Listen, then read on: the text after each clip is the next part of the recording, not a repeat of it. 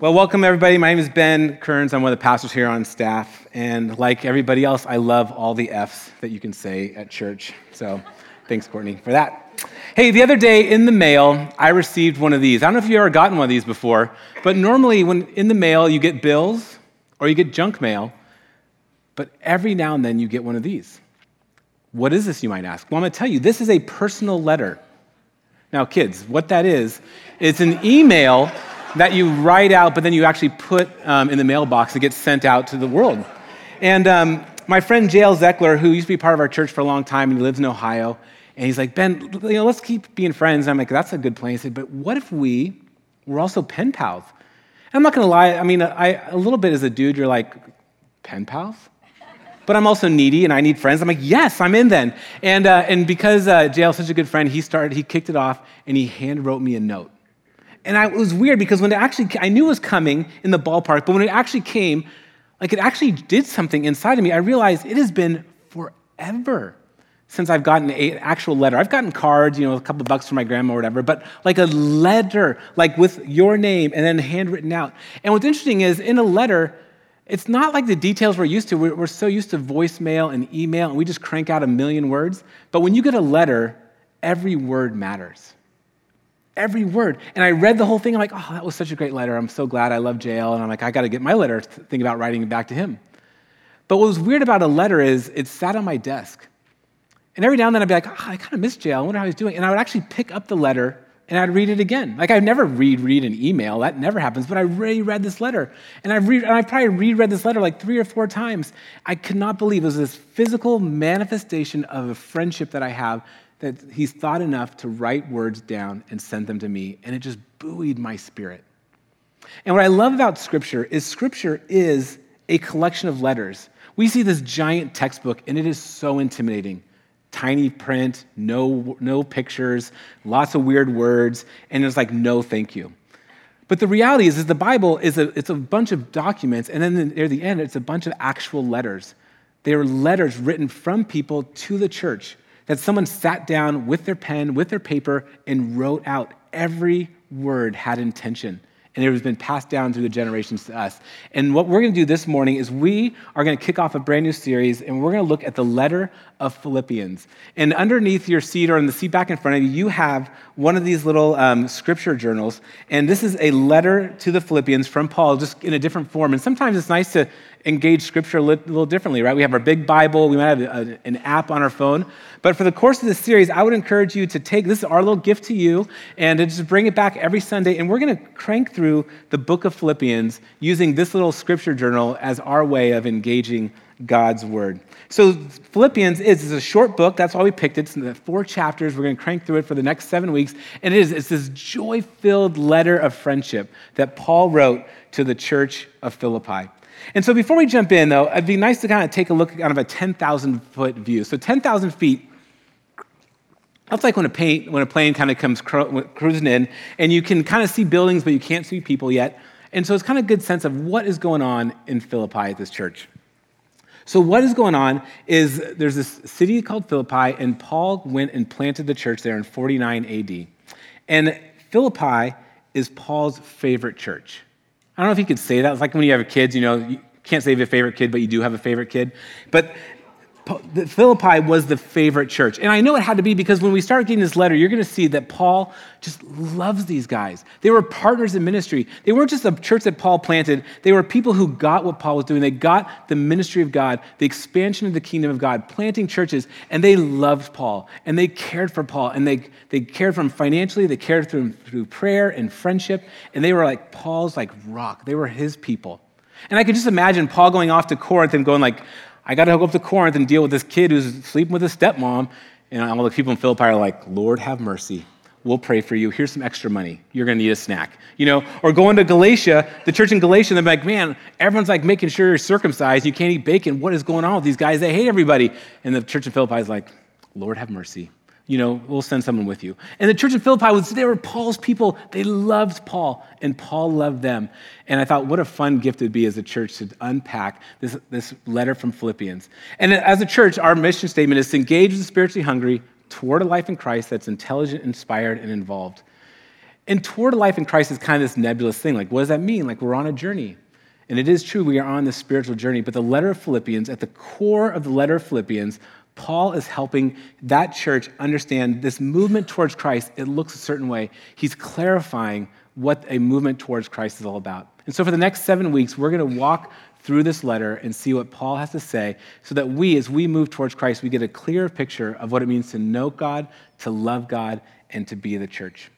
All right, with all that being said, turn not to 1,100 whatever, but just open up your little journal to page number one, right where it says Philippians, right at the top. And let's start together. Now, Paul and Timothy, servants of Christ Jesus, to all the saints in Christ Jesus who are at Philippi, with the overseers and deacons, grace to you and peace from God our Father and the Lord Jesus Christ. So, right away, we get this is letters from Paul and Paul and Timothy. Paul most likely was in prison in Rome for uh, sharing the gospel. He's in prison. And Timothy is his right man, right hand man. He's like, he's like his, his, his son in the faith. You know, he's his number one disciple. He's been his partner in ministry, and he's probably the one that's writing this, this letter. And so Paul's in prison with Timothy, and they're sending this letter to Philippi. And if you take a look um, at this map, Philippi is at the very top of those, all those little purple dots. I thought it was high resolution enough, but it's not, so I'm sorry. But the purple uh, line, that's Paul's second missionary journey. And so in 49 AD, right, he ends up in Philippi to write this letter. And what I love is it says this to all the saints in Christ at Philippi. Because a lot of times we just, think, we just get confused. Oh, we're at Marin Covenant Church. But no, our position is actually in Christ Jesus.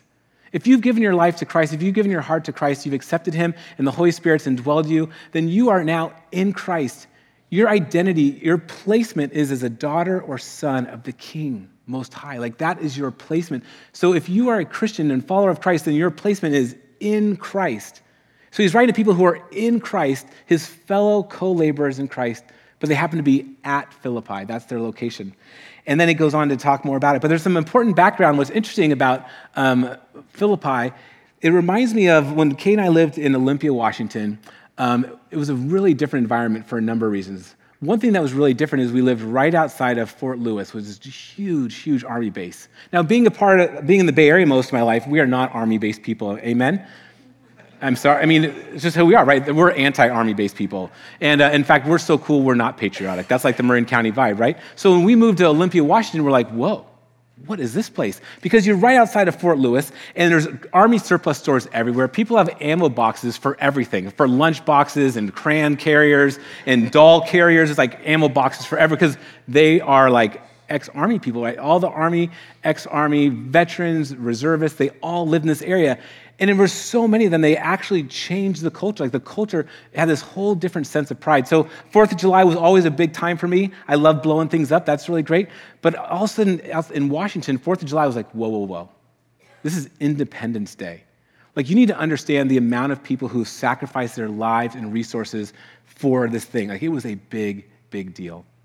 Well, Philippi was kind of like that. Philippi was the place where a lot of the army, uh, members in the army, would go and retire.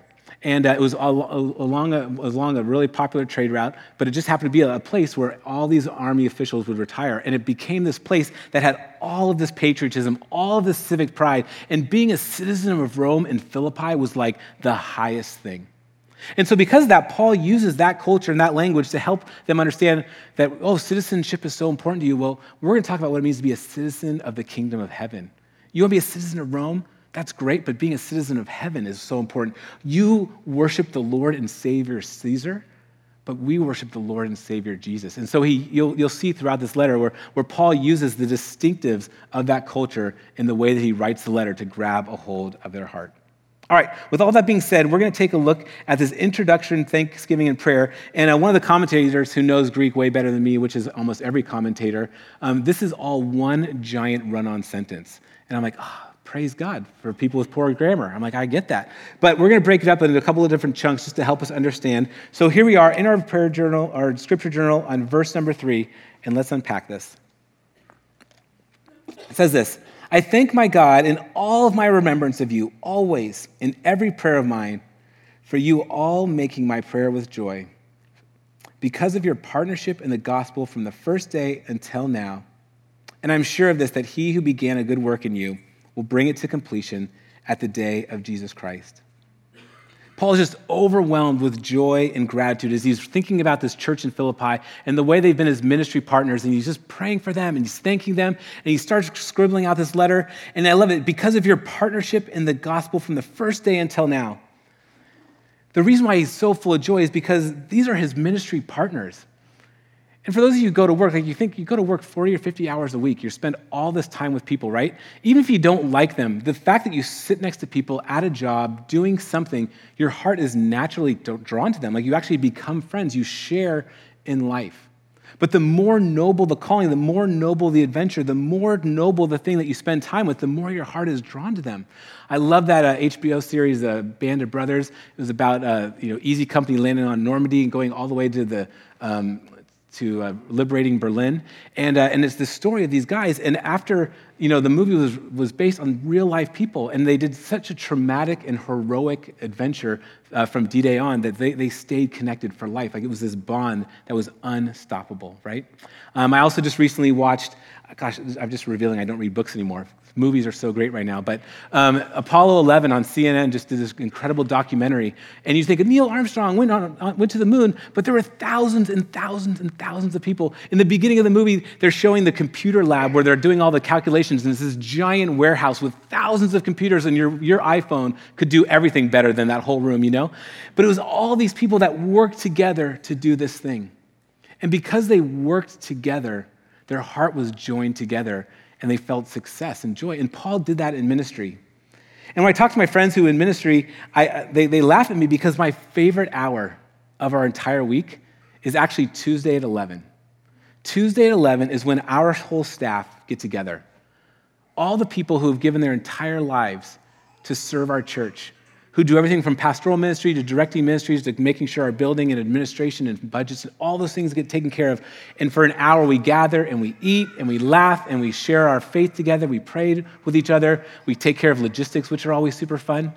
But it is a joy. And over the years, I realize we have shared so much life together.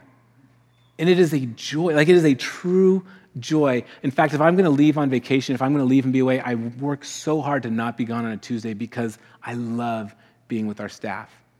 And that's just one tiny piece of our church, right? We have our leadership team. We met Roberta earlier, and uh, uh, another eight or so people on our leadership team. And we have ministry leaders and volunteer leaders and small group leaders and ministry partners. And those are all the things that make the foundation of our church. And when we do life together, gosh, it brings such joy to do the work of God with the people of God.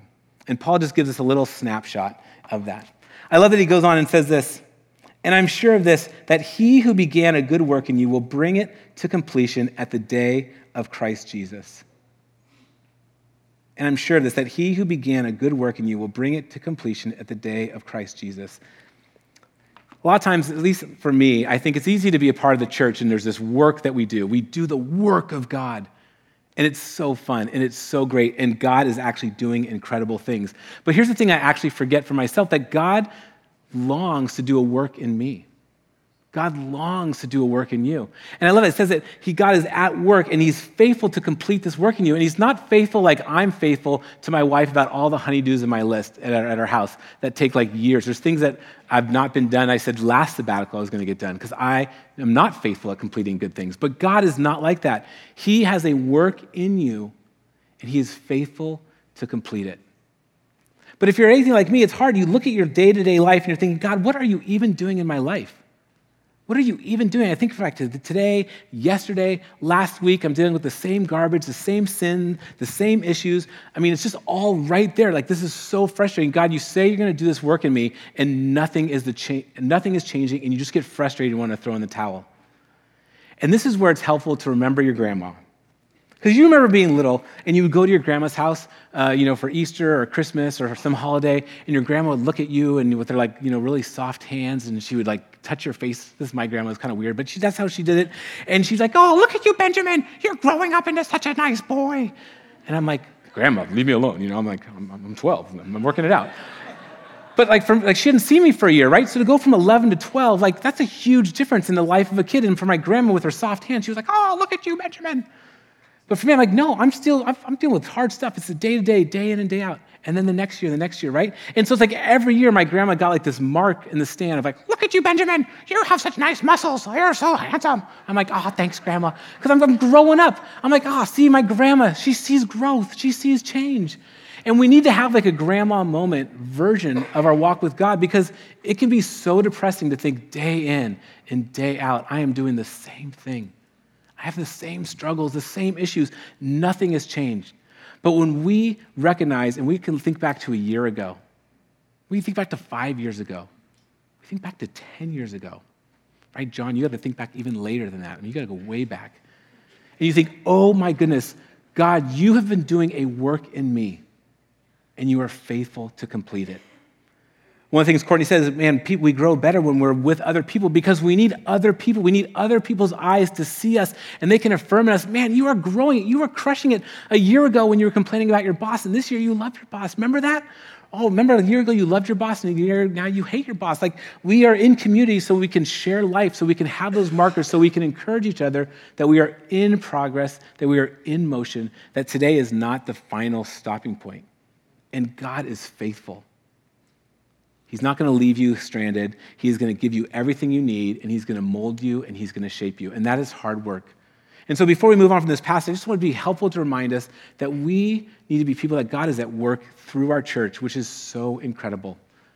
But if we really want to be the church, then we have to open ourselves up and say, God, have your work in me. Continue to refine me, continue to mold me, continue to, to sharpen me as I'm moving towards Christ. Peel back the onion and it is scary because that's a whole new level, layer of garbage and brokenness and sin that God longs to heal you and forgive you and transform you of. So God is faithful at work. I love, Paul says it better than me because I'm a little fried. Says this, right? I am sure of this, that he who began a good work in you will bring it to the completion at the day of Christ Jesus. So here he is, Paul just oozing love, oozing love for this church who are his partners in ministry. And then he goes on, he gets like all Taylor Swift right here. He goes, It is right for me to feel this way about you because I hold you in my heart. For you are all partakers of me with grace in both my imprisonment, and in the defense and confirmation of the gospel. For as God is my witness, I yearn for you with all the affection of Christ Jesus. You could just tell if Taylor Swift loved God and wasn't breaking up with boys all the time. She would have some epic song with all the feels. I mean, Paul just loves this church. I feel that I, I, it is right for me to feel this way. I yearn for you with all the affection of Christ. I mean, as another man, I'm kind of like, Paul, simmer down. We get it. Like, you love these guys, but he is just oozing, oozing love. And what I realize what's so great is and I realize that I'm probably out of this habit, but there is an added joy that when we give our hearts away to one another, when we give our hearts away in life and in ministry, our life is so full. There's um, some women uh, who are part of our, our, friendship group at school. I mean, Kate and I are part of these guys, but there's this group of women, and for 25 years, this group of women have like gone to Napa and for a weekend. It's like a girls' weekend every year year in and year out, they know that this one weekend they go to Napa and they spot up and it sounds great. And you think on the surface, like, well, yeah, that sounds really great. And doing it once is really great. But there's this weird thing that happens when you go year after year after year after year. And over 25 years, right, all those years start adding up. And sharing life begins more than just having nice pedicures and mojitos by the pool, right? Those, you start dealing with, right, breast cancer and divorce and death and loss and remarriage and bankruptcy and I mean everything. 25 years, day in, day out, sharing your heart. All of a sudden you realize they're not just friends, but you actually belong to somebody else. And we're so wounded by people all the time that we guard our hearts. We're not willing to give our hearts away because we're so scared of them being broken. But the only way for us to fully have this Christian experience, and this Christian life, is to give our whole heart. And that's exactly what Paul does. He says, Listen, I've given you my whole heart. I yearn for you. I belong to you. Even when I'm suffering, I know that you're suffering along with me, knowing there are people who are in it with him. And I, and I just long for that to be the case for me more and more. And it was so fun as I was studying this passage of scripture, I realized part of the joy of this book of Philippians and the joy of this series for our church is that this posture that Paul has towards the church in Philippi is the posture that Jeff and I have towards you as our church. And if you're brand new, like in the last week, Jeff uh, Mazzarella is the other lead pastor, and, uh, and we get to be a part of, of leading this church together. And I realized, man, I love him. And what's wild is he loves me. And this is how I know.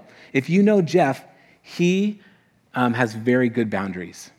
Do not call him on his day off, right? He, is, he has very good boundaries. And he's, in, he's on sabbatical right now, and we're all cut off from him while he's on this adventure.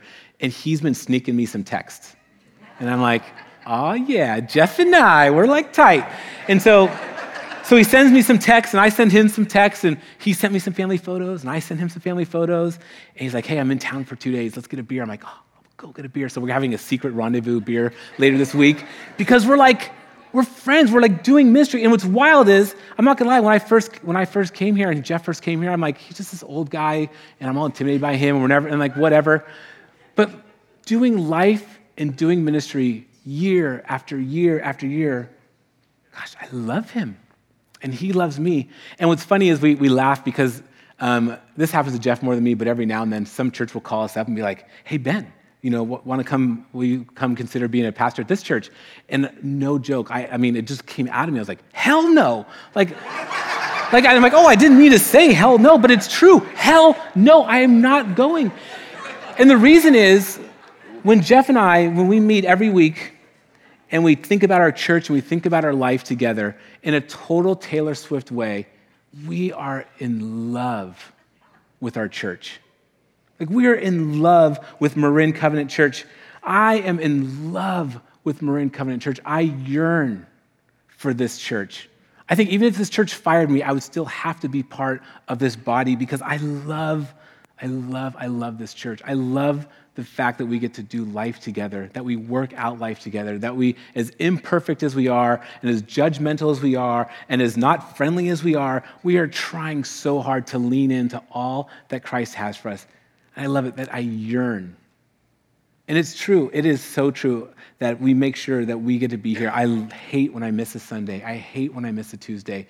I love doing life together. And this passage that Paul, I mean, this whole passage of, of Philippians this posture that Paul has towards that church is a posture that I easily have towards Marin Covenant, is a posture Jeff easily has towards Marin Covenant. And not Marin Covenant in general, like Marin Covenant specific, you, real life human beings that we get to do life together in. All right. Paul ends this whole time with this prayer. It is a powerful prayer. This is what he says. And this is my prayer that your love may abound more and more with knowledge and all discernment, so that you may approve what is excellent and so be pure and blameless for the day of Christ, filled with the fruit of righteousness that comes through Christ Jesus to the glory and praise of God. That's a really big run on sentence, which, like, if you weren't paying attention, sounds like gobbledygook Christianity, gobbledygook Jesus loves me. This I know. Okay, so I'm just going to unpack a little bit because this prayer is an incredible prayer. And so if you think of it like this think of a, tree in a garden. God longs for us to build fruit, to grow fruit, to be manifestations of the kingdom of God. Wherever you are tomorrow, 24 hours or now, you are an outpost for the kingdom of God. We are co laborers for Christ about the ministry of God. 24 hours from now, you're going to be somewhere, and God longs for you to be this tree bearing fruit of the kingdom of God. And the way that we bear that fruit is through the way that Paul unpacks this prayer. And he begins like this He says, May your love abound more and more. I'm telling you, Paul and Taylor Swift are all about the feels. There is something noble and right about having your heart just swell, to be passionate, to be ooey gooey in love. And you can ask my wife, she's like, I, yes, I pray for you about that all the time. I'm unfortunate, I'm like the Grinch, my heart's just a little too small. But even though my heart is too small, my prayer is that God would grow my heart. Even if your heart is gigantic, that God would grow your heart. Even if you're not wired to be the most passionate person, man, you're passionate about something, you need to be passionate. What does God want to do in your heart? And so there is this prayer God, take my heart and grow it. May your love abound. We have to be passionate feelers. Amen, Benzie? That's how God wired us. We need to be that way. But we don't just, we can't just be flying off the handle willy nilly like Taylor Swift, breaking our heart all the time. We have their heart, but it's also tempered with wisdom and discernment. May, you, may your heart grow, but may your wisdom and discernment grow. Now, for me, I love that. I can live in my head all day. Wisdom and discernment, that's great. But God doesn't want us to, just to be robots either. We have to be these passionate people who are called to live in a really weird county, in a really weird time, in a really complex moment in history. It takes real spiritual wisdom and discernment to figure out how to live in this way. And that's Paul's prayer that your heart would grow, that your wisdom and discernment would grow, and it would grow so that you would be blameless. Now, in my early 20s, I hated that idea of being blameless. You know, I had high tea and it was impossible and it was just too much stuff going on in my life. Now I'm like, oh, I get what blameless is. I always thought blameless was saying no to everything. But being blameless just means you're living rightly. So earlier, I, um, I used to drive really quickly and uh, I got a number of speeding tickets. After like my fourth speeding ticket, I'm like, there's probably a better way to spend $350. And so I just kind of decided I'm not going to speed anymore. And so I drive 55, even if the speed limit is 65. I drive 55. I have a book on Audible, and I'm just cruising. And I'm loving life. And what's so fun is I drive down to church, and there's that big hill, and every morning there's a cop with a gun, with a, a speed gun, he's just looking like this. And I see some guy blowing past me. I'm like, you're toast you're toast, and I'm just cruise by and I wave to this highway patrolman because in my 20s, I hated the highway patrol. But now I'm like, you're my best friend. You're keeping me safe. I love this guy, right? When we're blameless, we're free. Think about this like if you do your job right, you do your job well, when the boss calls you into the office, you're like, yeah, gosh, the boss needs something from me because I bring something to the table because I'm free and I'm blameless. If you know you've been cutting corners, you know you've been half-assing it, right? You just know that you've not been doing a good job, and the boss calls you in. You don't know what they're going to do. You don't know if you're in trouble. You don't know if they're going to need your help, and you get all kind of tensed up. But God longs for us to be blameless because having our heart grow, having wisdom and discernment, being blameless, that's the starting point. That's the soil. That just is the ground zero. That's what has to be the beginning. And then once that happens, then we can grow the fruit of righteousness right? It says that may you grow the fruit of righteousness. And what that means is there's two things. There's this, this, this fruit of the Spirit, this internal righteousness that God does in us. The more we're connected to Him, right, with love, patience, kindness, goodness, gentleness, faithfulness, self control. I forgot one. I'm not that good of a Christian, but you know what I'm saying, right? Those are things that God is growing in us. Those are fruit. Those aren't things we got, oh, make me more patient. That's not how it works. We're connected to God. God grows those things in us? But he doesn't just grow those things in us so that we can be super Christians. He grows those things in us so that we can, our fruit of righteousness actually has external action, that we exhibit mercy and we work for justice and we walk humbly with God. Those are the external fruits of righteousness. So we, we, we grow our heart, we grow our discernment, we live blamelessly so God can grow this fruit in us and we can be co laborers with Him. We can be implementers of the kingdom of God to the glory of God. And that's how it ends. And what an important prayer because for me, I'm the center of my small little universe, and however I'm doing is how the whole universe is doing. And when I come and gather in worship, I'm reminded oh, no, no, no. My story is not the story. God's story is the main story, and He deserves all the honor, all the glory, both now and forevermore. And so I just wanted to end our time. If that's Paul's prayer for his friends, I just wanted to take a little pastoral privilege and say, This is my prayer for you. Paul's, Paul's posture towards the Philippians could not be more generous, more joy filled, more full of love and open heartedness. And I feel the exact same way. I cannot believe that I get to be one of your pastors here. I love you guys. I love our church. I love what our church is trying to be in our county. And maybe this prayer that Paul had for our church can be the exact same prayer for our church, which is that your heart would grow. And for many of us, our hearts have been stomped on. And so we need the Christian thing of forgiveness and healing to regrow our hearts so that we can be passionately in love with God, passionately in love with the body of Christ, and passionately in love with our neighbors who need the good news. And may we grow in wisdom and discernment and not get so spun out about the wild world that we live in, but ask for the Holy Spirit to grow our wisdom and discernment, that we would sit heavy, that we would not be fear based, and that we would love the opportunity to live in this world as beacons of light and grace and hope. And that we be blameless. Not to be self righteous, but so that we would be ready for any good work that God has for us. And as we're doing those parts, as we're praying that God would build those things in us, we do trust that the Holy Spirit would grow fruit. And the fruit of righteousness, both internally and externally, would be abundant in you. And that our church would give honor and praise to Jesus. That is my prayer for you. So let me pray for you. I'm going to invite the band up. And um, in fact, if you'd stand, let me pray for us, and we'll continue in worship, and then we'll wrap up our time. Heavenly Father and our gracious God, you are so good to us. And I know sometimes even all that ooey gooey language sometimes doesn't match my heart or our hearts. I'm thankful that you're long suffering and that you're patient and you're kind towards us. And so may we just move closer towards you. And with a mustard seed of faith, God, may we ask that you would heal our hearts. We ask that you would grow our hearts and our love would abound more and more. We ask that you would give us more wisdom and more discernment in knowing how to live these excellent lives among our friends and family and peers who have no idea who you are. May we have wisdom and discernment and passionate love for you and have that live in such a way that we are blameless before you and before one another. So we are free. Free to allow your Holy Spirit to have your way in us, to grow the fruit of righteousness internally, and more importantly, so that internal work can be externally, that we get to be your hands and feet, sharing the good news of your grace, of your mercy, of your justice to a world that needs it. And everywhere along that journey, may we pause and return praise and honor to you, the Lord of Lords, the King of Kings, the God Most High, Abba Father our friend. We love you, Jesus. Have your way with us. Have your way with our church for your glory. Amen and amen.